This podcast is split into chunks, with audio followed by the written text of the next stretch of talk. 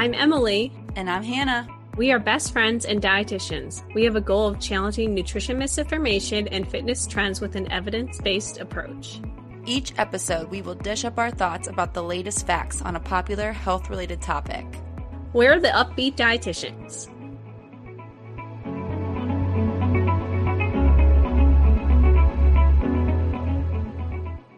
Hi, everyone.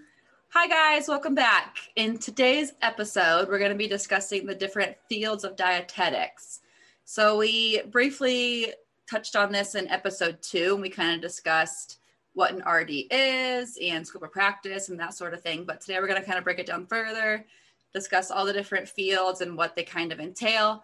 And we hope to get a whole variety of guests who can talk a lot more about all these different fields. But for the time being, we're going to just kind of touch on them. So that way, if any RD to Bs listening or any wannabe RDs are listening, you can kind of see what all you can do with our credentials. Yeah, we're really excited. Dietetics is a very diverse field in terms of what you can do. And it's really awesome to see all the ways dietitians are changing people's lives in these different areas. Because I think going into dietetics, I thought there was only like clinicals, food service, community, and sports. I didn't think there was anything else. Yeah, honestly, me too. I didn't even really know much about community, so I, I'll probably have to take that one off my going in. I think it was like I clinical. Yeah, that was my first rotation for my internship. Community was, and I had no idea what to expect for that. Mm-hmm. I mean, I knew about like WIC, I guess, which we'll get to more about what it does entail, but that was about it. Mm-hmm. Yeah. Yeah. So starting, oh, I think Hannah mentioned that all these require an RD credential.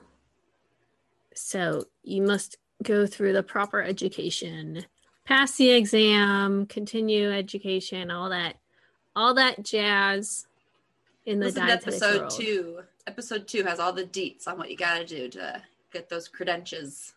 Yes, Is there an those creddies. I Those credits. I like that better than credentials. Credentials was gross. I did not like that. it, it was a good effort. I tried. We all know at this point that I'm not good at like making fun phrases or abbreviations. I try love too when- hard. I love whenever you try it. Today at my other job, I said like hold the candle to something, and it made no sense. Like you know, like the phrase like you hold a candle, like you don't hold a candle to her, like that kind of thing. See, like I can't even explain what it means. I, I said it in such a wrong way. Everyone was like, "What I are you talking about?" I know, hold your horses. It's like Oh wait, is it like you can't compare to her? I was just gonna say like, like you don't compare to that person. Yeah, yeah, yeah. So I, I definitely Maybe. didn't say it in that way, but that's what it means. You can't hold a candle. I don't know what I forget.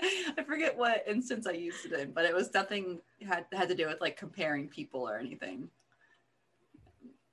I, I don't the effort was there. The effort. it's one of my fun quirks, I guess. Okay. Anyway. So So- let's dive into the biggest one first, which is clinical. That is a big chunk of what a lot of dietitians do do. um, God. Okay, so in the field of clinical, it's kind of like broken down into sub categories, I guess. So inpatient is probably one of the most popular, and that includes when RDs are in the hospital setting and they check in with patients who are staying at the hospital. They help with like tube feedings, um, parenteral nutrition. Um, they might do like a diabetes education for a patient if that's requested by either the patient or the doctor. Um, trying to think what else. What else did we really do during our clinical rotations? we had, I guess it's not really. It, this kind of bleeds into outpatient. So hold on. There, I had some types of like group educations, but that was with patients who were inpatient and became Oh. outpatient. So I guess that's not really Yeah. inpatient, but there was a really big dialysis lab at where I was at, which was really cool. Yeah, and it, I was for a second, I was like, do people come in for that? Do people come in for that? But no, it was inpatient patients that were Yeah. staying in the hospital and they rotate in and out and go during their designated days. It's a lot of like Hannah said, the people are in the hospital, they're staying there. You they don't return to their homes until they're discharged. And there's a lot that goes on because you can also there's a big supplement portion of inpatient because oftentimes people are experiencing wounds or trauma or whatnot, they might need to be increasing their calories and protein. And the dietitians play a big part in helping supplement. Also, dietitians yeah. play a big role in be, acting as, I guess, a liaison between the food service kitchen portion of the hospital with the rest of the staff, mostly nursing staff, since nurses are kind of your number one go to when you need information about a patient. But this is important to note because dietitians are not the same thing as dietary. Dietitians work a lot with medical nutrition therapy, the treatment and prevention of diseases.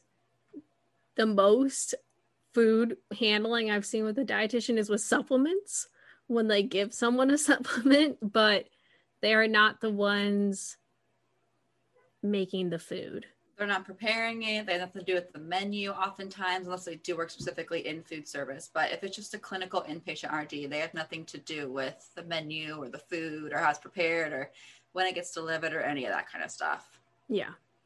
yeah. And hospitals are doing a really great job of increasing their kitchen staff to have like catering associates and people who actually come up and talk to people about their menus and what they're ordering and answering questions they have. So there are those go to people and I guess it's really just familiarizing yourself with the staff and not assuming that the dietitian also is going to go down and make all your food. Yeah. So, little tip if you're staying in the hospital for any reason, don't blame the dietitian for your gross food. It's not our fault. no. But yeah.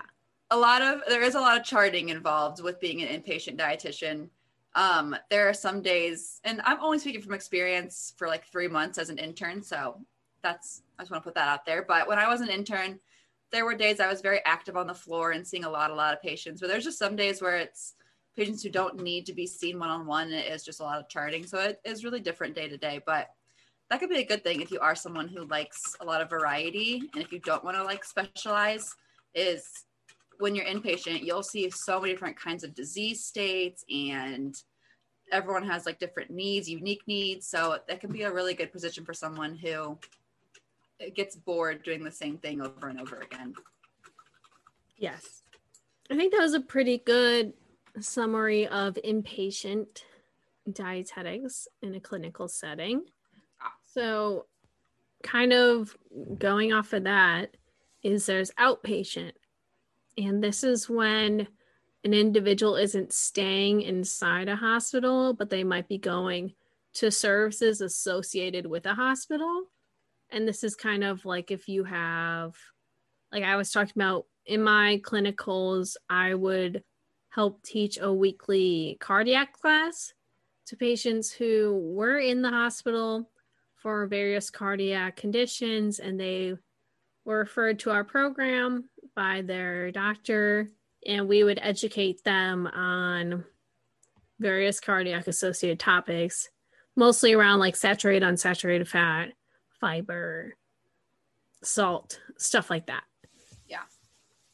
So, this is actually what I do. I am classified as a clinical dietitian, but I'm not in the hospital. I'm in like a part of the hospital, but not on the actual campus. And I work at an outpatient weight management facility so patients who are looking to work on their weight management, usually weight loss, come to us and they often do get a referral from a doctor. It's often how it starts is they're talking to their doctor about how they've been struggling with their weight and the doctor sends them to us. But they can also just walk in the door, or I guess they have to call and schedule. They can't just walk in the door, but they can also just schedule an appointment with us if they don't see a doctor through that certain hospital or whatever but along with outpatient weight management, which again is what I do, there's all kinds of different like specialties that outpatient can include, such as like renal. So patients who are in dialysis and they come to the dialysis clinic and the RD is there to help counsel them there. Um, pediatrics is a big one. Um, oncology is another big, especially at my hospital that I work through. um, there's a ginormous cancer center, and there's I think like five or six RDs who, like when the patients are there for chemo or just checkups or whatever, the RDs will go and talk to them about their struggles, often with appetite and that sort of thing. Cardiology, like Emily mentioned, those are really the biggest ones I'd say for like outpatient facilities. Um, and we forgot to say, like, when you're in the hospital too, there's like different specialties there. So, usually at most hospitals, like each floor is a different specialty. So, like at mine, when I was an intern at the hospital, like one was, I think, ICU, so like traumas and that sort of thing. And that's where a lot of tube feeding calculations often are taking place because those patients can't usually eat on their own because they have a lot of trauma going on. I'm trying to think of the other ones. There's like a general one usually which is like if they have the flu or something like that, dehydration, whatever.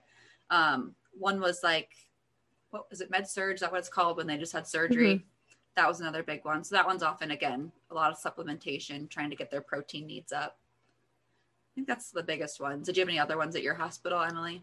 So I had the privilege of working at, I think it was the biggest it was it is the biggest trauma hospital on the south side of chicago which was really cool so that it's called advocate christ medical center and it was huge it was i think two or three different buildings and they were all connected and we had i had a 12 week rotation and it got cut off because of covid but every single week would be in a different unit.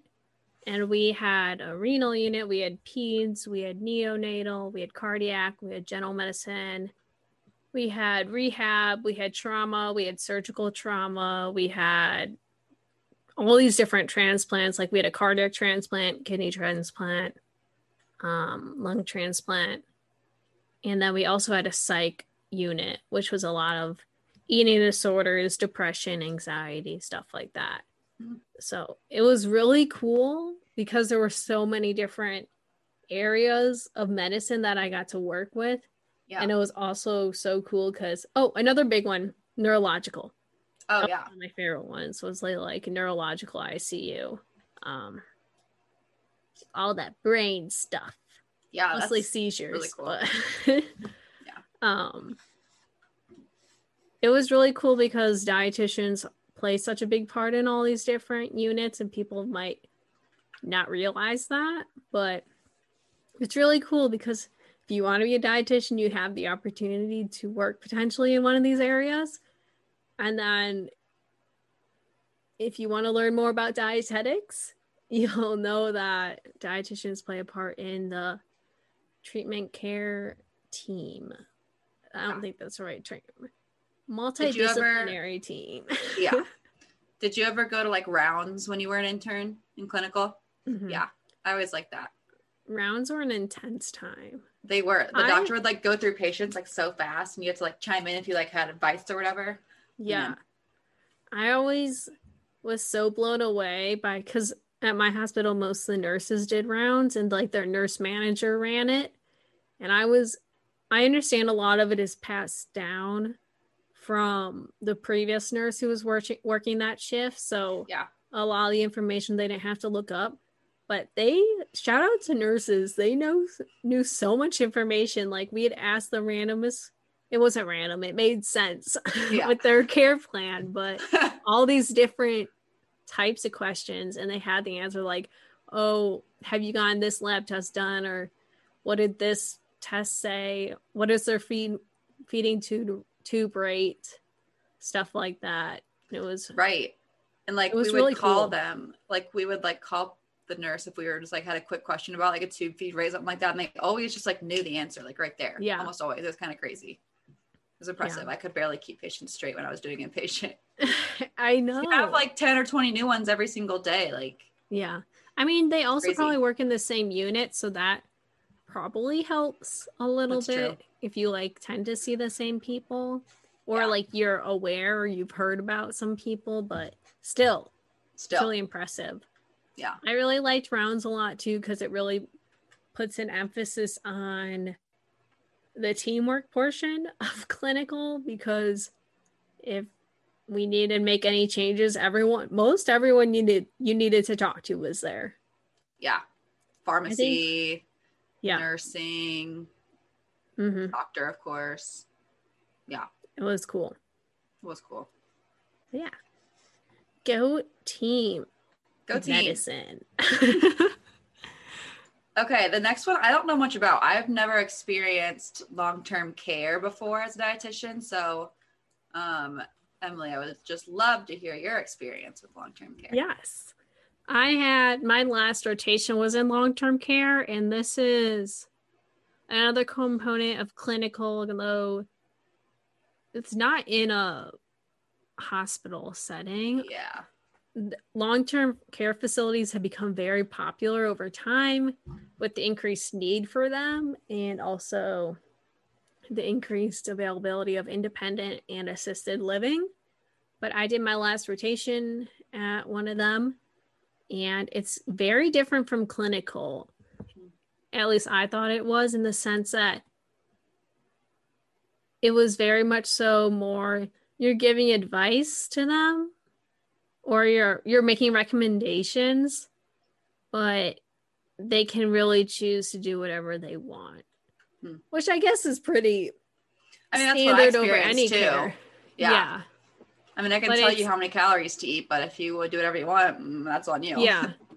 it was very much had a palliative care feel to it, but it wasn't palliative because they were doing decently fine. So, yeah. Another common thing I said palliative, another very common theme with long term care is palliative care and hospice. Hospice is when an individual is deemed to have less than six months to live. And they put on a they're put on this hospice plan that is basically meant to become more of symptom management and helping them become more comfortable. And it's really about emphasizing the patient's needs and whatever they want so that they're more the most comfortable we can make them during their end of life. Palliative is not, I don't think there's a set, like, there isn't a requirement for how long they're expected to continue living, but it's has the same ideology where it's very much symptom management. We don't know how much we can do to treat a condition, but we really want to emphasize the patient's desires and needs. Yeah. But it's very, at least at the long term care I was at, it's very low key, mm. very chill. I would hope so. I mean, there shouldn't be like strict dietary rules for someone who is no. in their 90s and lived their best life already, you know? Yeah.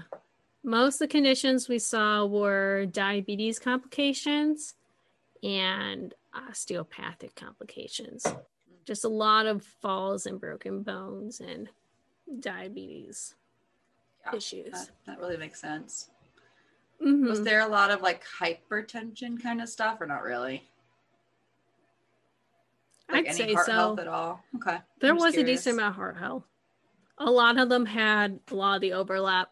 They kind of yeah. all had like the same. and again, same at my job with obesity. It's a similar thing too. A lot of the complications are similar. Comorbidities, yeah. I guess. It's a better word. Yeah. Something I really liked about my place is we had an independent living center, an assisted living center, and then we called it healthcare. And it was kind of like a mini hospital feel where if someone really wasn't doing well, they were put there. And when I worked, so I actually went to the same place for my food management rotation and long term care food management. I worked a lot more with the independent and assisted living patients, or I guess residents, we called them. And when I worked long term care, I worked a lot more with the healthcare patients mm-hmm. because they normally needed that nutrition assistance. Yeah. So. Huh. It's interesting. There are a lot of jobs in long term care. I do know that. There are. There really are. Yeah. So if that's a passion of yours, the opportunities are there. Okay. So that is the gist with clinical dietetics. Um, I mean, the big three are inpatient, outpatient, long term care. That's kind of where it really stands. And there's just so many different subspecies, subspecialties, not subspecies. oh, back at it with the wrong words. It's funny because I'm like really into grammar. I like need correct grammar, but I can never get like words right for some reason. I don't know why. What an interesting struggle. I know. My life really isn't that hard if that's what I'm dealing with. I'm really into grammar. I really am. I I love grammar. Like I would talk about commas with you all day long if you wanted to. In my other life, I think I'm gonna be an English teacher. I'm not kidding. Like I love talking about grammar. Anyway. okay. The more you know. I know. This is also really learning more about me today. Okay. The next field we want to discuss is community and public health. So, Emily and I both touched on this a little bit as well during our internship time, um, but not so much after that. I really enjoyed my com- community rotation and I would have loved to work there, but there just weren't any jobs in that, to be honest, after I'd graduated. But I really, really enjoyed it.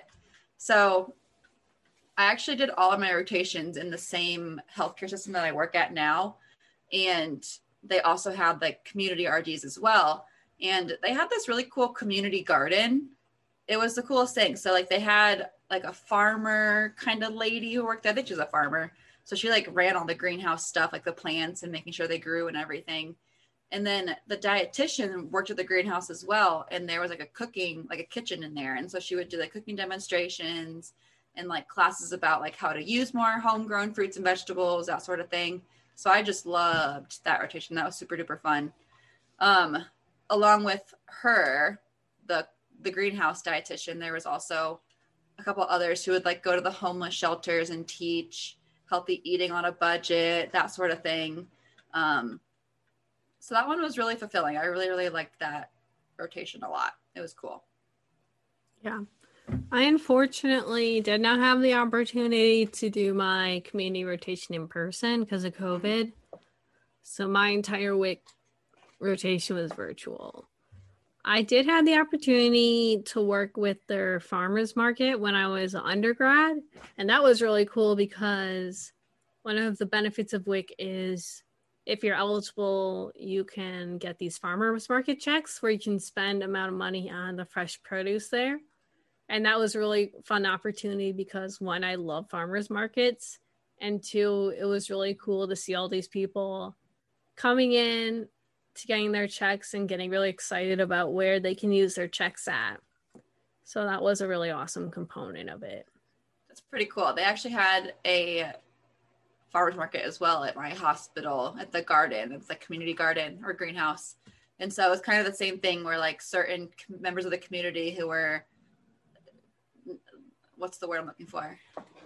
Eligible? Low income, Low income yeah, more eligible they would be able to get like these little vouchers and they could spend them at the farmers market for the produce that the the farmer and the RD grew themselves. It's pretty cool.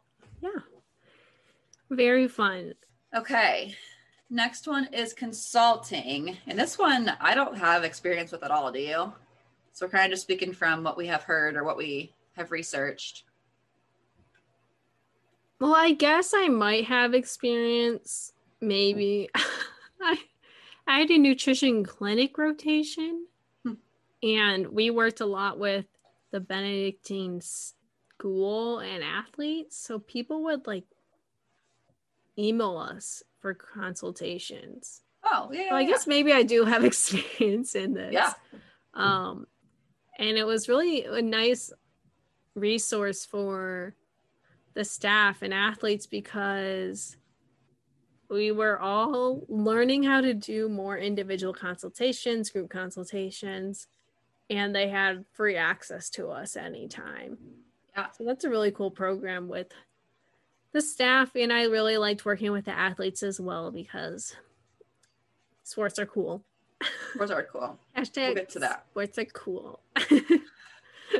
I don't know why I'm saying these things.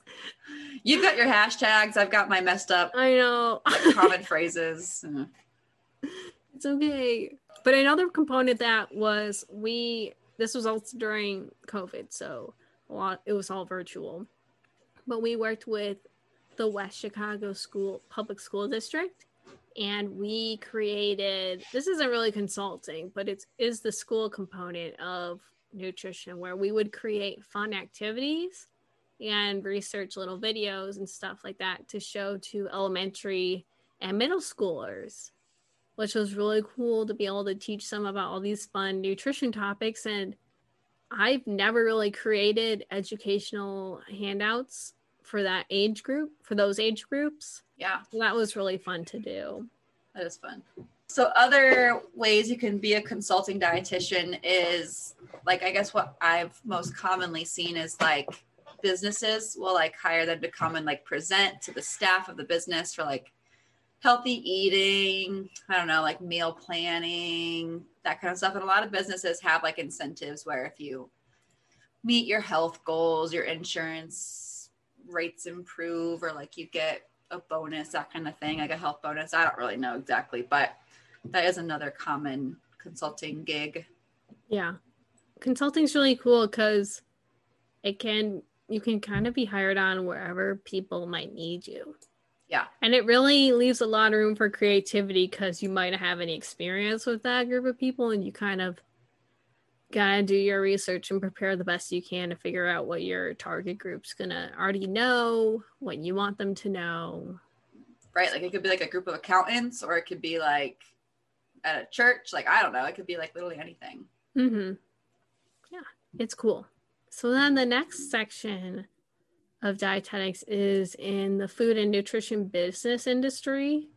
And this is very much so when an individual might represent a business or a food company and they might produce uh, social media for it. They might go to different sites and advertise different products and work in more of a sales component. And they also might work as an ambassador where they go to different conferences they are, and this can be not only nutrition conferences, but also associated um, specialties. I know apparently it's common for dietitians to go to dentist con- dentistry conferences. I didn't know what? this, but I was talking to someone and apparently they went to all these dentistry conferences Why? and the dentist loved it. I guess you're like oral health. That's weird. I mean, like, what if someone ha- doesn't have teeth? Maybe that's or true. something like that. Like that's true, that's or true. dysphagia. I don't know how much dysphagia has to do with dentistry because that's yeah, more, more, of like, like the swallowing, like yeah. I don't know. We'll have to get but... a dentist on for a guess. yeah. I don't know any dentists, do you? Only my own, but I don't think she. Actually, I do. I do know a student. I'll talk to her anyway. Oh, cool. Stay tuned we're gonna bring a dentistry student. Sam, if you're listening, check your email. but yeah, this is a really cool component because it's much more that business, um, maybe even PR aspect where you're really representing the company and yeah. doing specific tasks for them. Yeah, I feel like I would like that. Like working for like like the example I gave you earlier was like silk like the soy milk company. I think that'd be cool to like work for them and like run their website, like write blog posts, like that kind of thing. It'd be super fun. Mm-hmm. It's pretty neat. Hey Silk, if you're listening, give Hannah go DM Hannah at yeah, dietitian.hannah on Instagram. Yeah. Ooh, thanks, girl. Anyone want me to shout out for you? Just let me know. I'll let you know. Yeah. I, I, don't even. Of. I've never actually. Don't tell Silk this. I've never actually had their like products before. I Really? Like regular dairy, yeah. Oh, I guess that's true. You're fine. I have. Yeah. They're pretty. They're really good. I like really? them. I mean, they're a big name, so I figured. I still want to collab. I'll, I'm sure I'd like them. yeah. Okay. Next category or next field is food service. So we did say that RDs aren't the one making the menu if you're an inpatient RD, but there are RDs that often do work within the food service portion of a hospital or other industries too, like schools and long term care as well. Um, but like for example, where I interned at the hospital, the the manager over all of the staff there was actually a dietitian and she helped as well with like menu creation and a lot of just like what's the word I'm looking for? Like the flow of like how the food went from the the cellar to the hospital like transportation. To the, yeah, and like how the food went from like the hospital to the patient's room, like the whole flow of like there's a word for that I can't think of, but basically they really run the big picture stuff and the day-to-day stuff as well. Yeah. Another really cool component of food service is catering. I think catering events are so fun, especially when they're themed. That's something really cool that a dietitian can play a big part of because they're really focused on making sure the necessary food groups and nutrient requirements are there, but still making it a fun experience to eat the food, to try new types of food. The decoration part is really fun. I really enjoy that. And setting it all up is really cool. So yeah, that was one of my service? big projects. Yeah, when I was an intern, I had to like was it catering? catering? event. Yeah. Oh, what did you do? What theme? It was pretty cool. It was just for a meeting, I think, for a bunch of doctors. I had like a late night, like monthly meeting or whatever, and I don't think it was very themed, so that kind of stunk. It wasn't like super exciting. It was at a very small. Okay, I'll back up.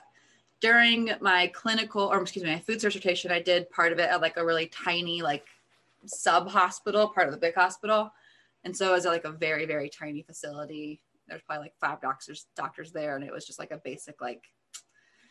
I think we did like some kind of beef and like some mashed potatoes, maybe. So it wasn't that exciting, but it can be very exciting if you have a bigger facility that you're working for. So like yes. at the hospital as well, they have like this giant catering center where they host like really big events sometimes. So I didn't get to cater there because that'd probably be a hot mess, but those do exist if you're more into planning actual big events. Mine was not that cool. Yeah. I feel like food service oftentimes also gets a bad rep. And dietetics, most people are like, uh, I don't want I don't ever want to work in food service um, you'll never catch me making a sandwich. I know I've uh, said that before. I know, but I think with the right facility and the right company and the right staff, that might be a lot to ask for since there's so many different factors. But show me that show me that workplace. um, it can be a really fun experience and place to work. And I know some people that are really into food service. So yeah. Don't yeah. knock it till you try it. It's very different from working in your fast food high school job. It is. Than it is and being a dietitian for it. If you're into management, that's like a lot of what it oh, yeah. usually is. So if you're a leadership kind of person, that could be a great role for you. Yeah. And it's fun making menus. Yeah, that too. If you like doing that, that can be yeah. pretty cool. Oh, there's the whole issue with budgeting, but normally, in my experience, the like executive chefs deal with that, and I was like, like I was, I know I'm supposed to learn budgeting, but budgeting is just it's and like so all the FTEs and that stuff. I realized I forgot like almost all the calculations. Yeah. From the RD exam, I was looking at a practice question. I'm like, I would have known this so well two months ago. Ugh. It's I okay. It's probably somewhere in our brain. You just gotta. Um, I'm never gonna use that again. I hope so. It doesn't really matter if it is or not. I can look up if I have to. I have my my binders. true. True. True. True.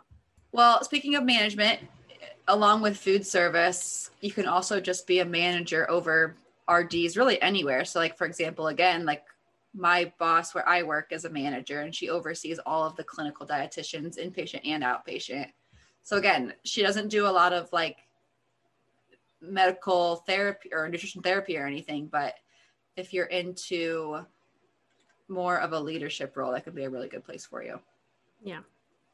And you still get, I guess she does like touch on that kind of stuff. Like she has to like look at all their charts and things and make sure they're accurately treating the patients, but she doesn't do that so much day to day. It is a lot more, yeah, obviously management stuff. Yeah. I think it really depends on the person and what they're looking for because some yeah. people really like that patient interaction whereas others would rather be more in a, from a coming from more of a managerial standpoint. Yeah and she like fights fires like like like that kind of stuff like if there are issues with patients. She's not a firefighter that's what you're laughing about. She doesn't like on the weekends Imagine like, you're like as a firefighter. Fire fire. What was that like punching it um, Dad, if you're listening, Emily needs a Emily needs taught what a firefighter does, so please get in contact. I know he's listening, so I'm gonna have him contact you about what a firefighter really does. I just like the term. We'll have to ask if he punches fires ever. I'll I'll ask him and let him, or I'll tell you what he says. Cool. Let us all know. Okay, yeah. Dad, if you're listening, we'll have you as a guest. I think that'd be good. I don't know what a firefighter and RD can discuss as a mutual thing. We'll figure it out. Although I feel Ooh. sometimes like dietitians are consulted to speak with firefighters and like That's police true. officers and cool. Moving on from fighting fires with your fists. Anyway, where were we? The we? next area of dietetics we want to talk about is research and education. And I don't know why I didn't think of this when I was coming to undergrad because we had nutrition professors. Um, I guess I just never thought dietitians went on to become professors, even though I don't know if I'd say it's common, but I feel like a lot of them were. Mhm. So you can get that PhD become a doctor in your associated field. A lot of dietitians we know were directors of our didactic program. They were kind of big continuing lecturers in our program as well. They really can play a big component into the education portion where they just really if you're really into the education portion teaching could be a really great route for you and then additionally if you're really into the research portion because the science is forever changing and there's always stuff we don't know right now there's so much research going on and it's going to just keep going on because there's always new stuff to learn so that's a really fun component of dietetics as well Yeah, and so many fields too for research. Like you could literally research anything you probably wanted to in terms Yeah. of nutrition. Yeah. People like specialize on something so specific and then they spend the rest of their lives focusing on that. Yeah. Which is pretty cool. I'm I don't know if like- I'd like that, but No.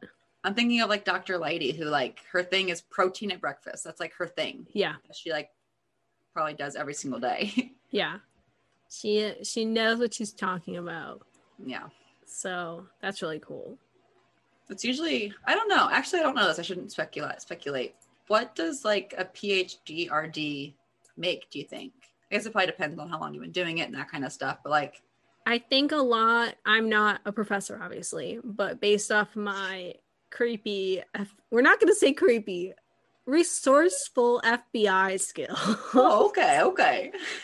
um, a lot of public universities do post how much their employees make. The more you know.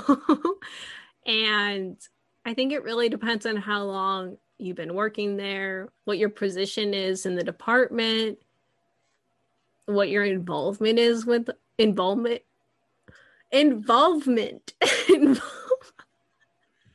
You really held the candle with that one. See, that was on purpose, by the way. If you didn't get that, um but this is a roller coaster. I'm so sorry to it really depends on all these different factors on how much you get paid. Also if Yeah. you're tenured stuff like that. Yeah. but i think i don't think there's as much as a pay discrepancy in like university nutrition professors compared to other departments as there is in say clinical or the medical field Yeah, which is a touchy subject Yes, exactly. I'm not going to go But much further into that. no it's good to be noted Yeah. Just choose your job based on what your motivators are. If it's money, choose wisely. If it's satisfaction, choose wisely. Because Yeah. it varies greatly on, as a dietitian, what you could be getting paid on what you're doing. It's such a wide range. Yeah. So moving on, the next portion, uh, we're almost to the end. Uh, Yeah. I mean, I'm sure there's more areas that we didn't think of, but these are the main ones we could think of at the moment. is sports nutrition, which Hannah and I kind of know a decent amount of about because we did volunteer so much at Purdue with their sports nutrition staff. Yeah. So the different areas of sports nutrition is collegiate, obviously with like college and university students.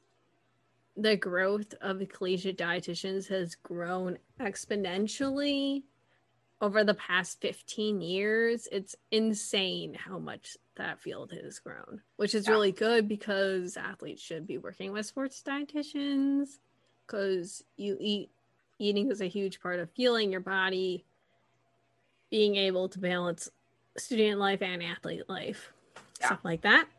The next portion of sports nutrition is your professional league. This is like the NBA, the NFL, the NHL. The really the biggest professional league I've seen is NFL. I think almost I don't know, don't quote me on this. I think almost every NFL team has a sports dietitian. I think you're point. right. I'm gonna Google it. But that's a really big portion of sports dietitian. Sports nutrition. that's a really big component of sports nutrition that a lot of sports dietitians go into. And then the next component is a really cool one. It's tactical, and this is working with our armed forces. And this is really I think it's very different compared to your other sports nutrition settings because I don't want to say it's more laid back, but it doesn't have as rigorous of a schedule from what I've heard from other tactical dietitians I've talked to. We can bring one on if you guys would like, let us know. Um, but it's really cool because they work similarly in the sense that when someone gets deployed, they act like that's game day and they're always training to prepare for that. That's what I've learned, which is very interesting in a very long game day. So yeah. the nutrition behind that is so interesting to me and it's a little bit more than four quarters, that's for sure. Yeah. it lasts like more than 4 hours of a day. um and the last section is my personal favorite, the Olympics because I love the Olympics. And you love so, the Olympics. I do. I do. and um, it's really cool because there's so many sports dietitians working in all these different facilities throughout the US specifically. I don't really know other Olympic facilities, what other countries are doing, but I assume it's probably something similar.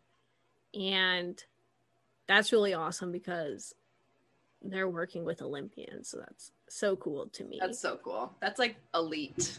Yeah. Did you cool. find the answer about? Um, unfortunately, the answer that I first saw drew me away from looking any further. It says, um, every team is supposed to have a nutritionist, and so I saw that and got turned off and stopped looking. Because every team is supposed to have a nutritionist. That was on Reddit, so of course. Okay, I was like, "What is your source?" But... I know um, on a really great resource is CPSDA, which is Collegiate and Professional Sports Dietitians Association. Shout out to them. And I think on their page they have a lot of the NFL dietitians listed. That'd be cool. But you can oh, check oh, that out. Yeah. And it like lists their names and everything, which is super cool. And yeah, you can learn about who's working with what teams and whatnot. Don't go bother them though. Like don't be a crazy fan where you bother the staff about information that is not your business. I feel uh, a, a preaching coming on. I'm I'm I might just keep it at that because if you're questioning if this is appropriate to ask to a staff member in the sense of is this information something that I should know or I should feel okay or comfortable asking. If you're already asking that, don't do it. yeah. They're really awesome people, but if, yeah. Yeah. yeah. Okay, our final one is one of our other favorites, obviously, as we're currently doing this, making this whole podcast thing, and that is private practice. So, this can include so many different things as a dietitian. This can it's like endless the opportunities that this can include. Like obviously podcasting could be like one portion of it, but like having a YouTube channel in general, usually it involves like seeing clients on your own versus like what I'm currently doing at my other job, which is where the patients come to me through a healthcare facility, yada yada yada. This is where like you do your own thing and patients or patients clients come to you to work with you on whatever your specialty is and it's really awesome because people can develop these types of niches for their practice where they get really great at working with the specific type of client and it turns into kind of being able to refer individuals to other dietitians based on what they're looking for which is something so cool, especially with the technological world we're living in. There are so many dietitians out there, and they all offer something slightly different. And it's just kind of figure out how they can benefit you. Yeah. And you could also just follow them because you find them interesting. Hopefully, you find us interesting. we think we're hilarious and full of good information. but yeah, you're yeah. right. Like it can be so specific, which is super cool. Like there are RDs out there who only see clients who are women in their 40s who have PCOS. Like it can be so, so specific, which is really neat because they get so good at that one thing that they're a great person to work with if you have that specific disease state or whatever that they're working with. Exactly. I thought of one more area. Oh, yeah. TV dietitians. Yes, like on the news and stuff. Yeah. So like yeah. me, I guess it's more mm, mainstream media, I guess. But I could not tell you how to get into this because I do not know how people get into this. But there are like good Morning America dietitians, there are ABC diet, ABC News dietitians. I believe it. And I really don't know much about what they do, but I know a lot of them, I think at least the ones I met at FNCE, they like wrote books and stuff, and then they would present regularly on the Associated News Station, which is very cool if you're really into public speaking, presentations, cooking demos, a big thing. That could be for you. I that don't, is my I don't nightmare. that would be like being on live TV it's not just like a group of 10 people watching you make some pasta. It's like the freaking country can watch you. Oh, I hate out. Oh, I know. That'd be my nightmare. Pretty cool though, it's if you scary. do like that kind of stuff. Yeah. Yeah, definitely very cool. Yeah. It's so cool how like you can take anything that you like as a hobby and like merge it with nutrition and like make that a job. That's what's so cool yeah. about being a dietitian. Yeah, definitely. Now that you said that, I'm thinking of others. There's like food photography dietitians who yeah. they're just insanely good at food photography. I'm always blown away. And Me that's kind of what their entire mantra is that they post on social media. They have oftentimes recipe books because all their pictures look bomb. Yeah. And that's really cool. That's, so it, it really is. I really yeah. like what you said. It's like you can find a hobby of yours that you're really good at and mix it in. This doesn't even just have to be dietetics. This can be whatever major you're focusing on. If you didn't go to college, whatever your primary interest is for a career path, in finding something that you're really good at and what you enjoy and merging it with what you do to make income um or just like your career in general yeah. Finding a way to be successful at that. Yeah. That's like the dream is to obviously like make money doing something that you like really really really like to do. Mm-hmm. yeah. Not to say to monetize all your hobbies that's another conversation but oh yeah. be, don't don't do it to the be. point where you don't like your hobbies anymore because that yeah. You need to do something for fun. Exactly. know your boundaries with yourself what you're willing to do for that Okay, I think that's all of our fields, right? Yeah, definitely. At this moment. Okay. Let us more. We'll let you guys know. DM us, comment on our posts.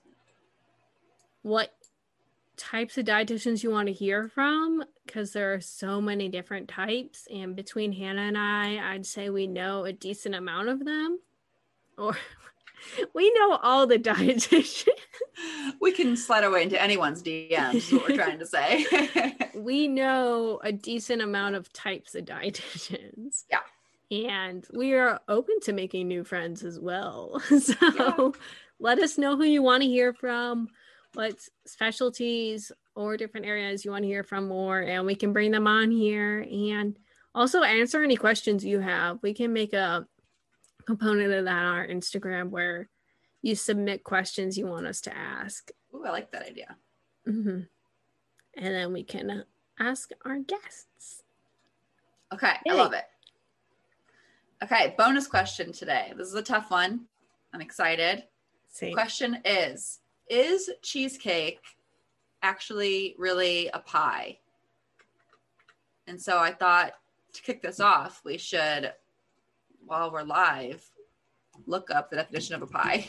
I like how this is how all of our bonus questions now start. I know. We look for the definition. We're like, does uh. this? I want to just say before I even look anything up, I'm yes. going to say yes. Because I don't think cheesecake is a cake. It's definitely not Although, cake. Uh, I'm thinking ice cream cake now, and I wouldn't say ice cream cake's a cake. What's a cake definition? Does that have to be like a baked good? Because cheesecake is baked. That's true. Sometimes Pie, I found it says a baked dish of fruit or meat and vegetables, typically with a base and pa- typically with a top and base of pastry. So I guess cheesecake doesn't have a top. It doesn't have to. Like pumpkin pie, for example, is another that's one. true. That's true.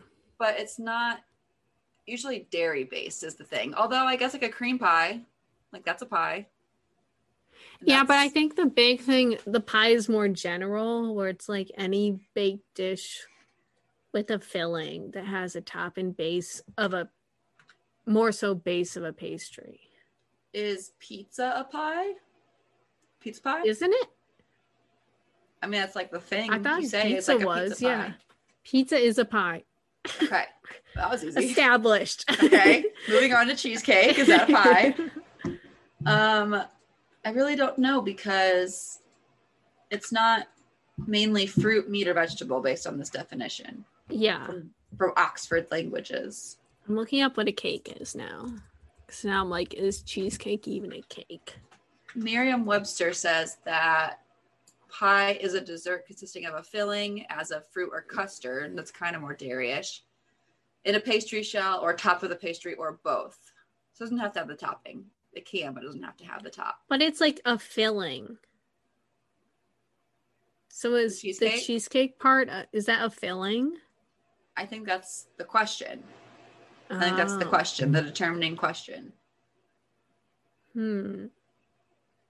I okay. What's the cake definition? Because I think that's what differentiates it. Is if it's not. I didn't cake, like the one I found. Hold on, hold on. I did not like this one. It is.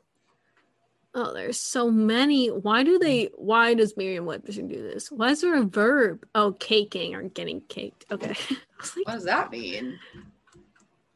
When you cake something like with dust, or you like. Oh, oh yeah, duh. Packing. Okay. So Merriam-Webster says a bread-like food made from a dough or batter that is usually fried or baked in a small flat shapes and is often unleavened or a sweet baked food made from a dough or thick batter, usually containing flour and sugar, and often shortenings, eggs, and a raising agent. Isn't it supposed to say rising? Eh. Well, it's not like a dough or batter that's thing. No, so that's what I was thinking. Is like the cake is talking a lot more about the components. Yeah, and it's really emphasizing the dough. So it's definitely not a cake. So it has to be a pie. I would think I think of cheesecake filling as a filling. So why don't they call it cheese pie? That sounds disgusting. and cheesecake sounds better. I guess because I, I feel like you've been like it. has been normalized, so like you don't really think anything of cheesecake. It's very but true. We could change it today. We start saying cheese pie. Oh, well, it's gonna catch on just from two you know, Midwestern dietitians on a weird podcast. But we'll try our best. We'll put it on a shirt. We're gonna There we go. a Yeah, stay tuned for that. petition for cheese pie. What is it? Give peace a chance. We can do give cheese pie a chance. That's the episode name. no, that would never make any sense with that. no, it's not even uh, about. Dietetics. Give cheese pie a chance. I definitely I like that answer. I think it's more of a pie I than think it so is a cake. That I, yeah, I agree. Who labeled that? Give me their contact information. I bet they're long gone, but maybe. Give me some of their relatives. I think it's been around for a while. Let's Google that. How long has cheesecake been around? I just want to give you guys 4,000 years. four four thousand four thousand years. Wait, it says it was mentioned by a Greek physician. Oh, well, then, yeah, the creator is like long gone. The history of cheesecake. All right, we're going down a rabbit hole. Oh my gosh, I've learned so much. I know. When was the first cheesecake made? 776 BC. Oh my gosh, Oh this is funny. It was served to athletes during the first Olympic Games. Oh my gosh, we're coming full circle. Oh, is meant to be. Dietitians. I promise I did not know this when I picked the question. I just randomly picked one that sounded fun. no. Oh, but the oldest written cheesecake recipe is credited to writer Athenaeus and dates back to 230 AD. Oh, well, 776 BC is before AD, right? Yeah. Yes. So the first Why? Why has cheesecake been around so long? Were don't they really into cheese? I was it like a cream cheese base, you think? I don't know how long cream cheese. How long has cream cheese been around? I love have Google. So, I have so many questions. cream cheese has been around since like the 1800s. So I wonder what cheesecake was made of. BC. Oh, I see stuff about pasteurized cheese, but that's still in the 1900s. huh. Oh, it says ricotta. That's what the traditional Oh. Greek cheesecake was made with. How long has ricotta been around? um. Oh yeah, that one says it's been around since the Bronze Age, which I guess is like a long time ago. Mm-hmm. Okay, so it says cream cheesecake. Cream cheese cheesecake is what Americans typically think of, but Oh. it can be very different. oh my gosh, I just I'm quoting this website. It says cheesecake is technically a pie, not a cake. Okay. There we go. Our thoughts are although this is I think this is a blog, so like Eh. we're still citing it. We're still Yeah. So there you go, folks. Wow. That was took a turn. My We've Google history along. is now spicier than ever. Um, I want to just say that when we started off our Googling process, I Googled why did people name cheesecake a cheesecake? and and this is where we are. oh, okay, okay, that led to this. Okay. yeah. Okay. Verdict is in. No, no, I looked up who named cheesecake cheesecake. I don't think that's better. I think it's worse. That's worse. That's worse. Uh, But yeah, it was the dietitian at the Olympics in 776 the, BC. the physician, the the physician dietitian fed cheesecake. oh wow. They did it all back then. They did the medical stuff, they did the nutrition stuff. They were doing tube feeds and vaccines at the same time. so versatile.